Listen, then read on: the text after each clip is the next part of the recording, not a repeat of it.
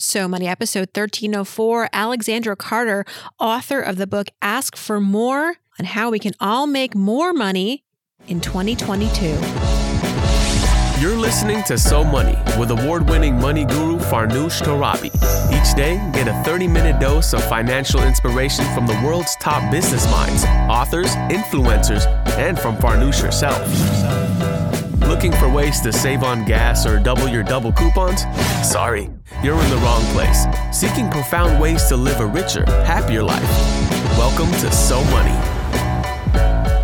Making those wins visible, keeping people abreast of what you're working on, rallying your allies and advocates. You know, Farnoosh, by the time you go in for the last conversation, the conversation, you want the person who's making decisions to have heard your name in an echo chamber, be hearing about you so much and what you are doing and what you're contributing that your presentation is just the final nail to get you to that next level. Welcome to So Money, everybody. Wednesday, January 12th. Update daughter is still showing no symptoms, all clear. Everybody in the house just experiencing cabin fever. We got our PCR tested. Gonna have to wait five to seven days for those results. Yeah, that's where we are in America right now. this is really testing my patience.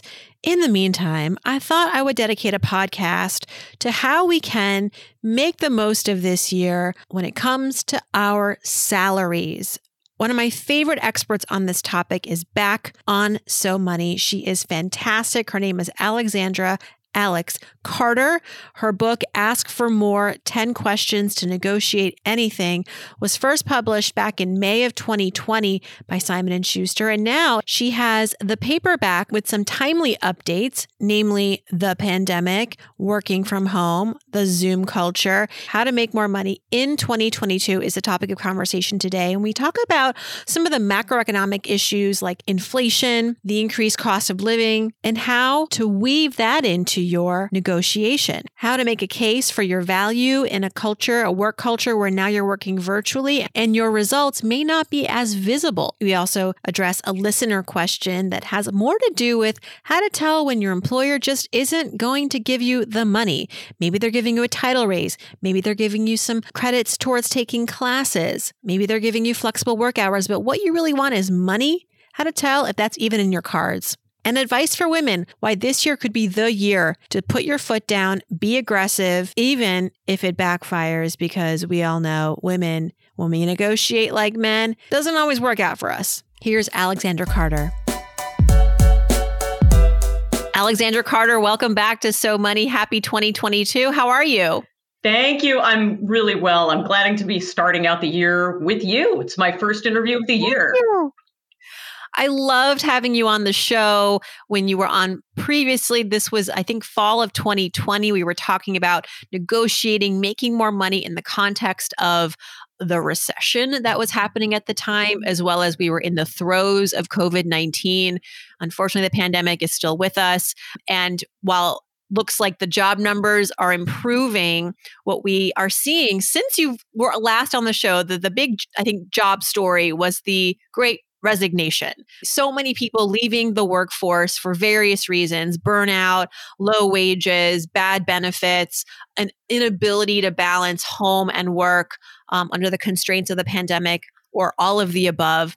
So, this brings us to why we are so delighted to have you on the show because um, you have some important advice for those of us who are looking to either start a new job or do better at the current place that we're working, making more money, getting more benefits if that's what's important to us. Let's start with where we are right now in the world, Alex. You uh, have just re released your book, Ask for More. It's in paperback. What's new? What has changed since you first published, and any advice that has pivoted since 2020?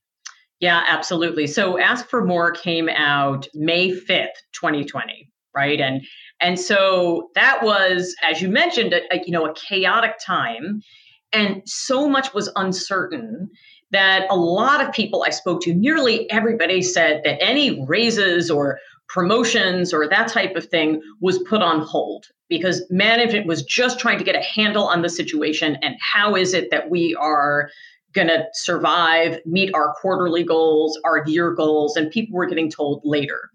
And it's interesting because you mentioned the great resignation. I think this is actually what I'm seeing, especially in the last six months, is the great reevaluation on the part of US workers. The thousands of people that I talk to, that I counsel, they're looking at compensation, absolutely. And a lot of them are going out either getting raises at their current company to keep pace with market value or generating other offers and going elsewhere for significantly more. But people are also doing this in the context of having had the chance to reevaluate what makes for a rich and fulfilling life. And I don't just mean rich in the material sense, but putting all the building blocks together of a sustainable and good life to live. And so that could include money. Lots of people are negotiating for that. That's always priority one.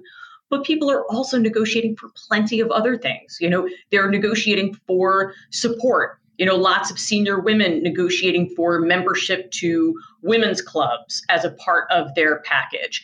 They're negotiating for boundaries and what their work life balance is going to look like. You know, they're negotiating for travel benefits or even pockets of money that are separate from the basic compensation. There's always something to evaluate and ask for. And so I think a lot of these moves that you're seeing are in alignment with people reevaluating what they want from their lives. Mm-hmm.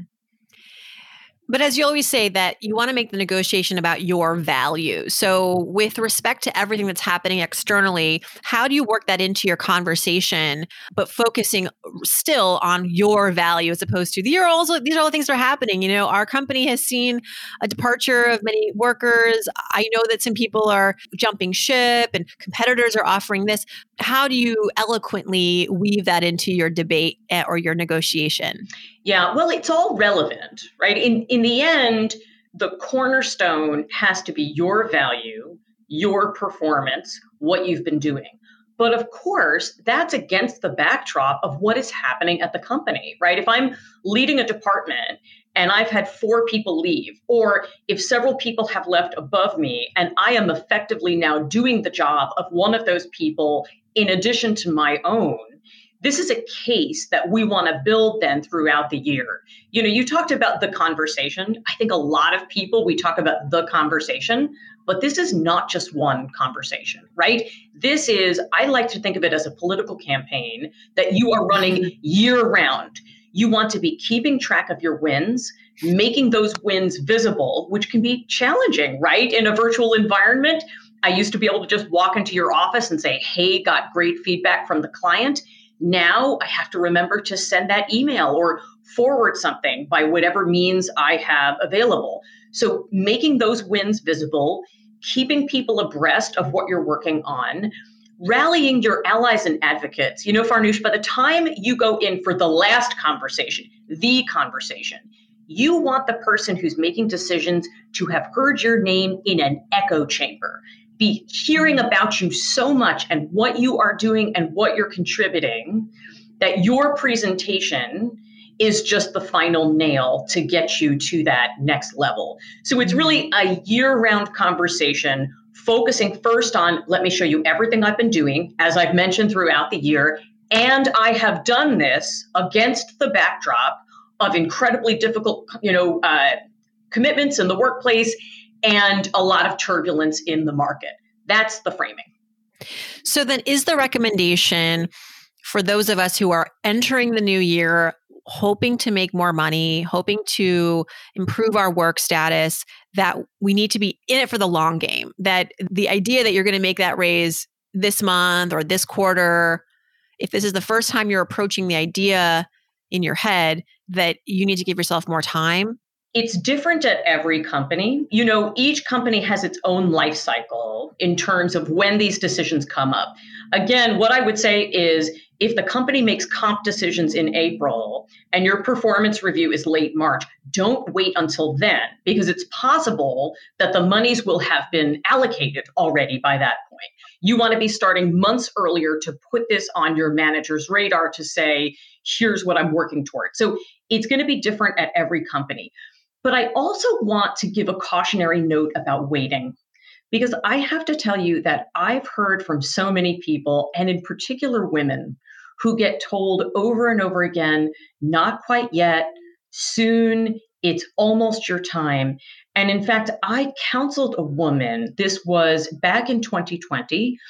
We had a session together, and at the time, she had just been told, not yet, we can't put you up for managing director yet. She's in finance and she's working in a new area. And they told her, nope, not yet. And she decided, no, I think it is my time. And I'm going to go ahead and tell them. And she went back and said, I'm asking you to put me up. I'm ready. This is my time. Put me up. And she then ran the campaign for six months. She collected her allies and advocates. And at the end of the year, she was a managing director. So I do want to encourage you that if you are not being valued and you, the carrot just keeps moving a little bit further down the road, that's either time for a conversation then to say, look, you know, I could go out and generate another offer. I'm hoping not to have to do that. I prefer to stay. We all know I'm underpaid. Here's what market is. Here's what I've been doing. How soon can we get me there? And if mm that doesn't work, especially if you have been at a place for a long time, one thing I found is that if you grow up in a place, right, and I see you nodding, they're never quite going to value you the way somebody else will when you're coming yeah. in fresh. Alex, I've quit a job after they wouldn't promote me. And two months later, my manager called me while I'm sitting at my desk at my new job and says, Can we hire you back? I was like, Is this happening? Is this, this is like I'm living in a sitcom. Last time you were on the show, we talked a lot about women and negotiating, specifically advice for women, which is, uh, I feel like it's very conflicting advice. What you just described uh, with the woman you counseled, I'm hearing this and I'm rooting for her, but I can't help but also fear that in front of the wrong employer, she may be perceived as too aggressive. I'm using air quotes, too aggressive, nasty, a B, which studies show when women go in with the same script as a man to ask for a raise. I think that both are looked down upon, men and women. You know, like they're both each receive a bit of a negative reception, but women more than men. Yeah, they expect and, it from the man, right? Yeah, I kind of wonder with everything going on in the market right now, with so much turbulence, with now more than ever the ability to quit and find another job I feel like the job hunting probably won't take as long because there's so much of a of a um, a need for talent that this is your time to sort of test the waters as a woman and be aggressive and be assertive. And if you were afraid of doing this before, do it now. And if it ricochets, well, guess what? You can leave, knowing that maybe you have a better place somewhere else. Uh, go going where you are more loved. Uh, what's your advice? In those regards. Yeah, well, you are absolutely right that research shows women are much more likely to be labeled. And I don't know about you, but I personally have heard it all. You're too much. You're too aggressive. You're too loud. You talk about your accomplishments too much. I actually uh, had a gentleman tell me that my voice was too big for my body type. Um, and that was his uh, helpful, constructive feedback. Thank you so much for that. So I was like, wow, you thought that and then you said that. You said that out loud, loud. right? Congratulations. Loud. What must it be like? So here's here's what I would say. Anytime I give advice on this, Farnoosh, I am, we're walking this line, right? We're navigating a tension between dealing with what is. And there's no question that there is baked in institutionalized sexism in all of our organizations. There's just no question that that's out there. And so, frankly, for some women, if you've hesitated to negotiate, I get it because you may have absorbed the message that's in the air that you're lucky to be here and you should be grateful for what you have, right? You may fear the backlash and with good reason. By the way, the backlash is even worse for Black women, as one might predict, than it is for white women. So, not all women are equally situated, but it's there. So, dealing with what is versus changing the culture. Here's my viewpoint I teach negotiation strategy. My goal is to get as many of us into positions of senior leadership as possible so that we are changing that culture from the top down and working to educate the men and allies who are also part of that leadership structure to change it. Until that day, we have to go out and get what we deserve. I do have one tip. You actually two. You know that in Ask for More, the whole foundation of this is powerful questions. And powerful questions are a great way to start a compensation negotiation with somebody who might be somewhat fragile, right? Somebody who might be likely to react to you. If instead of going in and saying, it's my time, I want 25%, you go in and you say, tell me how you make the case for the next level. You know, tell me your view on my future at the company. Talk to me about how we could work together to build this out in a place that's going to make them impossible for them to say no, right? It's powerful questions to get information about how it works and to put you in the best possible position. Then, if you're worried about backlash, studies actually show that framing your ask in a particular way will help. And this is called the I we. Here's what I'm asking for, and here's how we all benefit. In other words, tying what you need to the collective. This has been shown actually because women are expected to be more collaborative and more community minded. And again, right, this is really effective. I hate to have to give the advice, but actually it works really well for people of all genders, right? Because if you can write somebody's victory speech, if you can show them how giving you a raise, right, so that you stay and they don't incur the turnover costs, or giving you the promotion is going to benefit them, that's putting you in the driver's seat to have the best possible conversation. It's true for any gender, it's especially true if you're a woman. We have a question from a very timely question from a listener. I was going to say this for a Friday episode of Ask Farnoosh, but you're the expert on the employment, uh, and so I I want to share this with everybody because I think it's it, it, it, I think people will hear themselves in this. So before I get to the question, there is this thing right now that I hear from friends who are hiring um, title inflation. They're interviewing applicants who are, you know, relative to maybe existing employees at their company are junior, but they have senior titles. And I think this is happening a lot at companies where they don't want to give raises, but they're making everybody happy with like a higher title.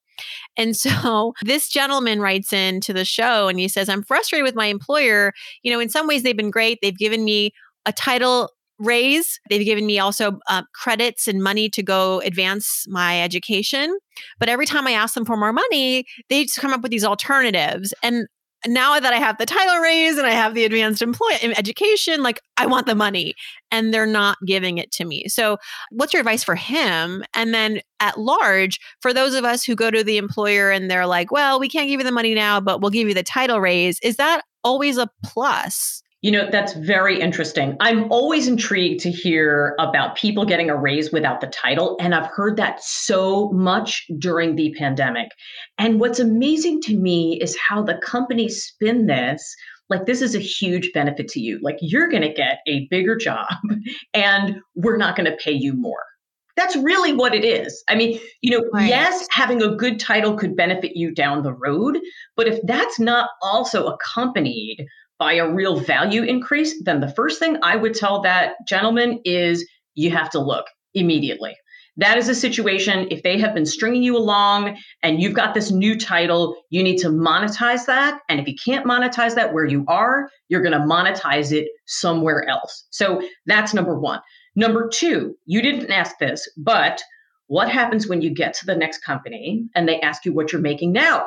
Right? Right. You were well, do you have to answer that question? You do not. Okay. Okay. Absolutely. And first of all, in some states, they can't ask you that, right? Because that, as you know, is a question that's really been used. Just think about it. If women are underpaid, right? I'm a white woman. I'm underpaid compared to, you know, statistically likely to be underpaid compared to a white man.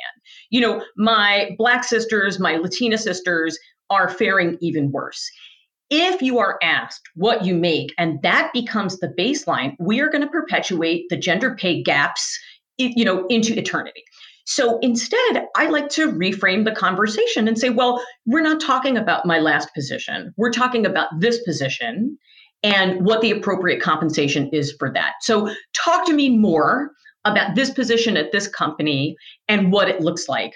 And then, it, you know, at an appropriate juncture, I think it'll be time for us to talk compensation, right? So, I would, it's not relevant. In some states, you can't ask. And even where technically you might be able to ask, don't answer the question. What I was right. paid before for a previous role is irrelevant. It's about this company, this role, and what market is for that, period. I was going over uh, old emails. My very first job uh, where I got like benefits and everything was at New York One News. Shout out to all my friends there. And uh, I mean, I made all the mistakes, Alex. I remember I, I have an email that I'm emailing with HR uh, I've got the job. They they want me for the job, and she's asking me how much I either I want to make or I am making, and I just tell her I like r- put it in writing. I'm like forty five thousand dollars would be great, you know. Like no, I had no advice back then about how to ask for more. I think I set myself up for failure there because that was the job where I was taking on a ton of responsibilities. I was doing 18 different job roles, way more than what I would uh, had uh, been hired to do was far more capable, should have been making more. And they just would never. And this is the boss that called me two months after I left. Hey, can we can we bring you back? Because they realized letting me go was like needing to fill four more jobs. right? Oh my God. I love this. It's like the relationship where the other person's like, I think we should see other people. And then yeah. you find somebody better, and all of a sudden they're like, wait, you were so great. Yeah, not to toot my own horn, but uh, it is a little bit of a uh, redemption, you know, given the fact that I was so sorely underpaid and and misunderstood the whole time I was there.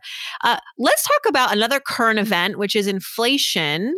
Inflation, we're all feeling it, whether that's at the grocery store, at the gas pump. The only positive maybe is interest rates on our savings, savings rates going up, but we haven't even seen that. How does that impact your ability to negotiate successfully? How does that should that even work your work its way into the conversation? Yeah, you know, inflation is in fact it's affecting all of us. It's it's frankly affecting some more than others. You know, as with a lot of things, the, you know, hourly wage workers tend to get hit the hardest.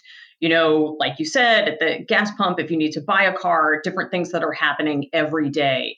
It's also affecting different employers differently. I actually spoke to the Wall Street Journal about this recently. And what I was talking about there is I wouldn't make it the cornerstone of your argument, right? And I can see you shaking your head because really, where do we want to be focusing on when we're asking for compensation?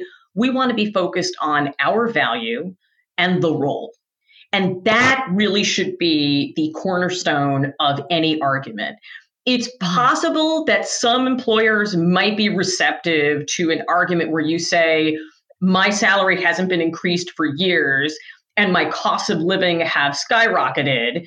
It's possible, but it's also possible that you would be met with a, you know, Alex, we totally get it. And our costs have risen also. And it's really a tough situation. And we appreciate you hanging in there. So, for that reason, I wouldn't lead with inflation. I would yeah. lead with here's what I've been doing. I haven't been raised for several years. I'm significantly under market value. And we all know that by this time, I've accrued so many relationships, so much experience that it would be really expensive to replace. And I'm hoping that the company sees fit, rather than incurring that expense, that the company sees fit to pay me market for this position, right? It's not quite a, I'm going to leave but mm-hmm. it's a you know just to remind you in case you're worried about the expenditure you know there are all these statistics about how expensive it is to replace somebody even for an hourly worker who's not making you know too terribly much it can be $20000 and if mm-hmm. you're a senior manager it could be $50000 $100000 or even a little bit more to fully replace that person. I think of your previous employer, right? All the roles that you were filling, all the knowledge that you had, replacing that, getting the right people in to replace you, getting them up to speed, doing the job hunt, all of that costs real money and hours that we need to focus employers on when we're asking for more. It's relative, I know, but how much can we expect to make on top of what we're making already. Some people think, you know, 20%, 30%. In a previous job, I had a, a, a mentor there tell me whenever you're leaving a job for a new job, always ask for like 50% more, double. This is in the news industry, so it, the rules are different. What do you think? Uh, you know, just to give people a sense of like ballpark, you know, or, or at least how to measure it for your own situation? Yeah, I personally, this can differ from industry to industry, as you noted, but I personally would never ask for less than 20%. I've spoken mm-hmm. to so many hiring managers who tell me that there's room there, whatever the offer is. I've had people tell me during the pandemic when everybody said, Yes, I'll take it, right? Because they thought, you know, I have a job, I have to take this. The hiring managers are telling me we had more we had at least 10% mm-hmm. on the table, maybe 15. So I personally would not make a move and ask for less than 20% more. That could even be for a lateral move. If you're moving yeah. up, right, then of course you're going to ask for more. But this is where I would say sometimes folks rely on the websites. That should really only be the beginning of your information gathering. Your, you heard that hackneyed saying, your network is your net worth, you know, or it's wrapped up in who you know you want to be tapping your networks to find out what people are making. Over and yeah. over again, the people I counsel, when we look through their network, we find somebody who can give them the real scoop on what the ceiling is and how much they can be asking for. And it's why, as women, we need to talk about money. This is why I love what you do, because the more we are frank and leveling with each other to talk about money, the more we are going to close the gap and level that playing field. Right now, the employer has all the information. They know what they pay everybody, they have it all. So you have the system and a bunch of one time players going up against the system. And we can only level it. If they're not going to share information, then we have to. And we have mm-hmm. to be mm-hmm. the ones telling each other how to ask for more. And sometimes be willing to walk away, right? maybe this is also the year where you can bite that fear and say, I, I, I'm sorry, I can't. And and then you know, we've talked about this that whether it's silence in the negotiation or literally just leaving the negotiation um, and saying this is my final offer, you know, giving your giving your employer time to think about it or not to give them an ultimatum, but say like this is this is where I this is what I need and being really firm about it can you give us any motivating advice around that? Because I think that's a really hard thing to do sometimes or all the time. Absolutely. So, in Ask for More, I give people three words of advice that you should live by in your negotiations, and that is land the plane. Sometimes you have to have the courage to just make your ask and then zip it, let it hang there. I think many of us feel this way, especially I would say women I've spoken to, but some men um, and non binary folks as well. We want to make people comfortable in negotiation. We feel as though we have to talk to fill the silence. You know, well, I really would like 25%, but if that's not possible, I totally get it. Uh uh-uh. uh You make mm. the ask and then you land the plane and let the silence be. Do you know in the paperback of Ask for More out this week, this is the reason we're talking. One of the things that I did update was some recent research around silence in negotiation. And there was a study earlier this year from the Journal of Applied Psychology talking about how many high value negotiation moves come after a period of silence. How long? Three and a half seconds can feel like an eternity, right? So sometimes it's as simple as sitting back and counting that time, giving the time person time to respond. Sometimes landing the plane means they send you the email, you're not in love with the offer, and you don't respond right away. You let it sit. I can't tell you how often women I've counseled have been pressured to accept like the first counter offer. Either the first offer, they negotiate once, they're pressured to accept the counter offer, one woman called up and said, you know, can you tell me more about why there's this time pressure? And she found out that her boss was going to Hawaii. Um, oh. Their vacation is not your emergency, right? We don't mm-hmm. have to make people comfortable. We can let there be silence. We can take time to consider. We can say, you know, this isn't going to work for me. I need to uh, take some time to assess my options. And sometimes then people reevaluate and they come back with something better. Last thing I will say though is I could tell you so many stories of people who were so afraid. And I've been there too, is the secret. I teach negotiation and sometimes I teach from my own pain because I too have feared. I too have been socialized to be the good girl and make people happy and pleased. And I too have feared when I sent something off thinking, I'm going to lose this deal, right? Or people aren't going to want me because I asked for my worth. And I'm here to tell you that both for me and thousands of people I have coached, there is so much value on the other side of that fear. And you can do mm-hmm. it. You can push through. And I would argue, Alex, that that was that that that fear, the adrenaline, sometimes led you to the right move, led you to the right place. Like we, you know, fear is the fact that you can stand here and say, as the negotiation expert, a Columbia professor, I get scared sometimes too. I mean, that t- says a lot about fear that we all experience it. It's not always a bad thing but recognizing it right as you have having an emotional intelligence around it is is the key. Yes and i think you know i know you're exploring this but there are different types of fear and sometimes for me the fear it comes up and i just observe it. I say hello to it. I don't judge myself anymore and say why am i feeling this i'm like oh you again. Here we go. Right? It, I'm raising my prices, and here you are again, whispering in my ear, Who do you think you are? Right? And the answer right. is, I'm Alex Carter, and it's a new year, and my prices are going up. Thanks so yeah. much. See you next year. Right? It comes up right. all the right. time, and it's like, Hello, darkness, my old friend. All good. and sometimes it manifests as like, a pit in your stomach, your skin overreacts. I mean, like fear shows up in different ways for people. Sometimes it's a voice in your head. Uh, but yeah, sometimes it's just utter panic. And sometimes it's a legitimate fear that you want to sit with and, and really like talk to for a little bit longer. Like, what is up with you? Uh, what do I need to learn from you? So much to learn from you, Alexandra Carter. Thank you so much for helping us uh, start the new year on a really strong foot your new release, re-release, Ask for More out now. Congratulations. It's just it's like a gift that keeps on giving. Uh, I encourage everybody to pick up a copy. Happy New Year. Thanks. Same to you.